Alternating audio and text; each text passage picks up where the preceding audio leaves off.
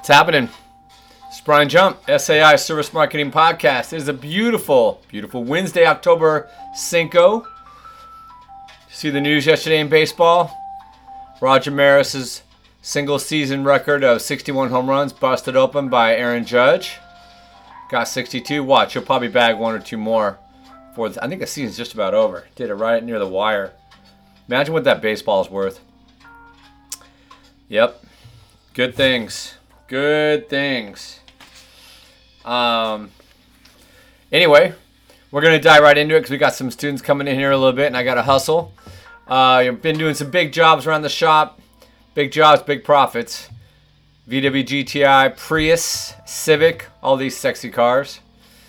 I want to talk about pricing again. I love talking about pricing. It's one of the easiest ways to generate more profit. Simply by just going through your showroom and doing a price change. I was thinking about buying some tickets for a concert the other day, and I realized the prices were going up as they were getting ready to sell out. Very inelastic. There's different kinds of pricing. We talked about it a lot in marketing. And you could study it online, but the main thing is people get so scared, business owners. They don't want to lose customers. Losing customers to a point is okay, believe it or not. I know you don't want to lose any. I never did. But working smarter instead of harder sounds kind of smart to me, right? So first off, let's talk about one side note to this. Let's say you have a customer comes in and says, hey, can you do it for any less? And if you're in a service business, you probably had people ask you that. You know, it's funny. If retail businesses, they don't do it. But in service, it's quite often. I don't even know if often's the term, but it can happen, right? So you have to be prepared to deal with that question. If they catch you unprepared, you could end up looking like you got your pants down around your ankles. And that's not a good look for most of us, including me. So if somebody asks you, hey, can you do it for less? My buddy Jim at the local mechanic shop, we were having the conversation the other day. He gets it all the time. And his response, he has a canned response. It is, yeah, I can, but why? You know? And I think you just, first of all, it sounds kind of a backdoor rude response. And then two, there's so many reasons I don't like that response. It's funny, but other than that, I don't like it. Because you're saying, oh yeah, I can go lower. So you're admitting that, I mean, anybody can lower their price. I mean, they might start losing money by doing the service, but I think you should look at it as an opportunity to solidify your value. So you can take the moral ground, which I think is best, to say, if I do this for less, I run the risk of not being able to perform the service and perform the promise that I've offered to do the service for. I mean, you want me to do the job correctly, professionally, all the way through. You know, I can't do it for less because, I mean, otherwise I'd be at a risk for basically being a liar, you know, taking the job in but not really doing all the work. You know, if I have to do it for less, I do it for a very fair price and we do excellent work. So it's a moral concept. It's not really, you know, I'm going to do the right thing, in other words. You know, and people understand that when you tell them, look, hey, you know, if I do it for any less, I run the risk of breaking my promise with you. And I know you want this done right. And some people don't. I had a guy with a BMW the other day that I said, look, I'm the price guy, but there's quality guys. I go, if you want them, just let me know. He says, yeah, I do. All right. Here's the name of a guy in town. He's the quality guy. I mean, I'm sorry, the price guy, not the quality guy. Hey, thank you. He was shocked I gave him a number to a competitor. I don't want that guy. Sooner I can get rid of him, the better. And he might be happy and he might not. We had a customer go to a former guy who used to work for me. He has people working for him. And they're not very good. And I asked the girl, I just wanted to follow up and say, hey, how did your dent turn out? Because it's about half the price what we quoted. Oh, it turned out great. Awesome. That's good to hear. I'm glad you're satisfied. Do you have any photos by chance? Yeah, I'll send you one.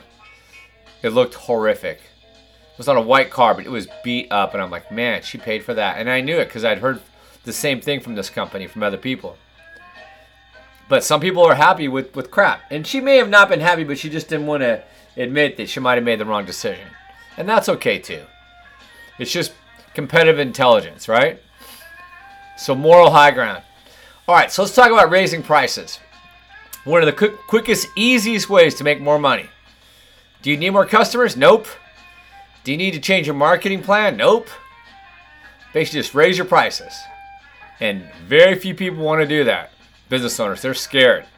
Or if they do it, they'll do it $5 or something. You know, it's like, no, raise them. So let's say you raise your price 50%. That's a pretty good hike, right? Especially if you have recurring customers coming in. You're going to grandfather them in and only do it on the new ones? Maybe. Maybe not. Maybe everybody's going up. And you can send an email or a handwritten letter saying, hey, if this is going to put you in a financial hardship where you cannot eat or pay rent, talk to me. Maybe there's something we can do for you. But other than that, you could say we're improving on the service or this and that and there. We're trying to grow. You know, we hope you still find value in our service. My particular service is not recurring typically, so I don't have to worry about people on a subscription or something like that. So it's all new. Basically, I mean, it's not all new. We have raised our prices, and I have had old customers who paid less say, well, man, last time you did it was X. And I've got a lot of ways to substantiate the reason why we raised the price. I don't want to tell them, hey, I'm raising the price because I need to make more profit. I'm a business. I'm trying to grow. The market grows on average at 12%. That means I got to outpace the market. One way is raising prices. Supplies are going to keep costing us more money, so guess what? Rents and everything else. Yeah, I'm charging more this year instead of 2 years ago when you were here last time. So let's just say this, and hopefully you believe in math. Okay? Aristotle did, you should too. Okay, you raise your prices 50%. Get your pencil out. Crayon, 50%, 5-0. You lose 30% of your business. Is that a good idea? So you're making 50% more, but you lost 1/3 your clients. Always trust the math. Let's plug some numbers in, shall we? 100 customers a month. Average, for conversation's sake, $1,000 each. Okay, it's good business. Okay, that person's making $100K a month. Raise prices now, so your $1,500 average revenue each customer. Now you're at $150, but you lose 1/3. Actually, let's make it 25% for real easy math, right?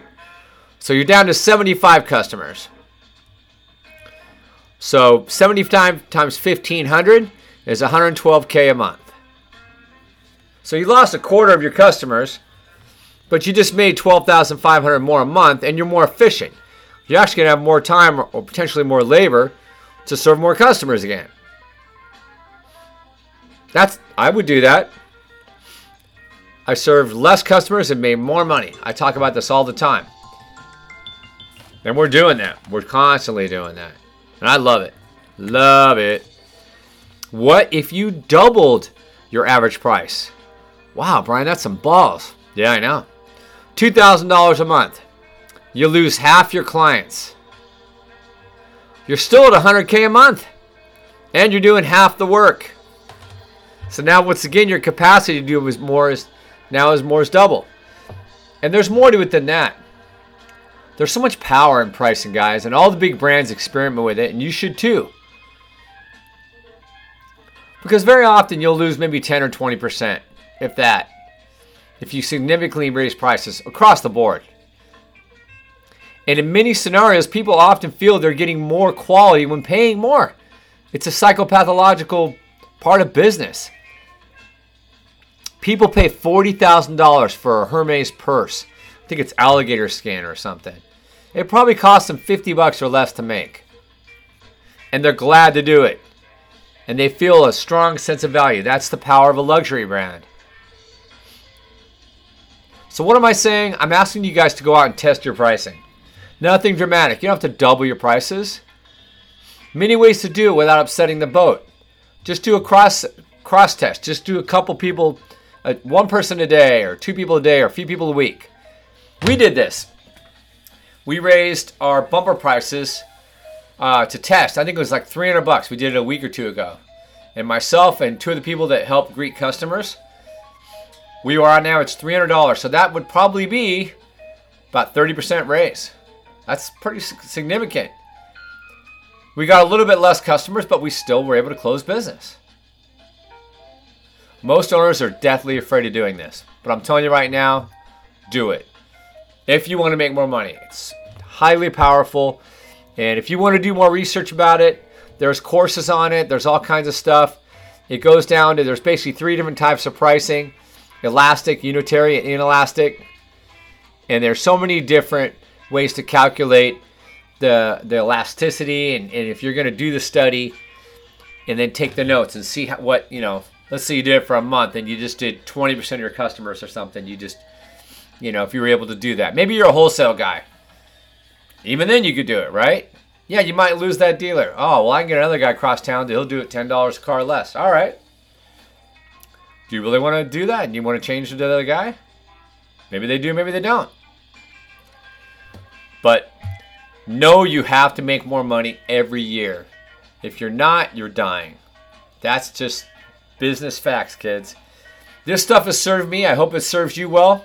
Hope you're making more money. Hope you're having cheeseburgers and fries or whatever else it is you like to eat. Spend time with friends and family, having a good old hoot, having a great life. And that's what we do here. We talk about having better lives, making people happy, right? We're in the happiness business. Put a smile on that face, Mr. and Mrs. Customer. Anyway, thanks, guys. Thanks for tuning in. I appreciate you. And I will catch you on the next SAI Service Marketing Podcast. Bye-bye for now.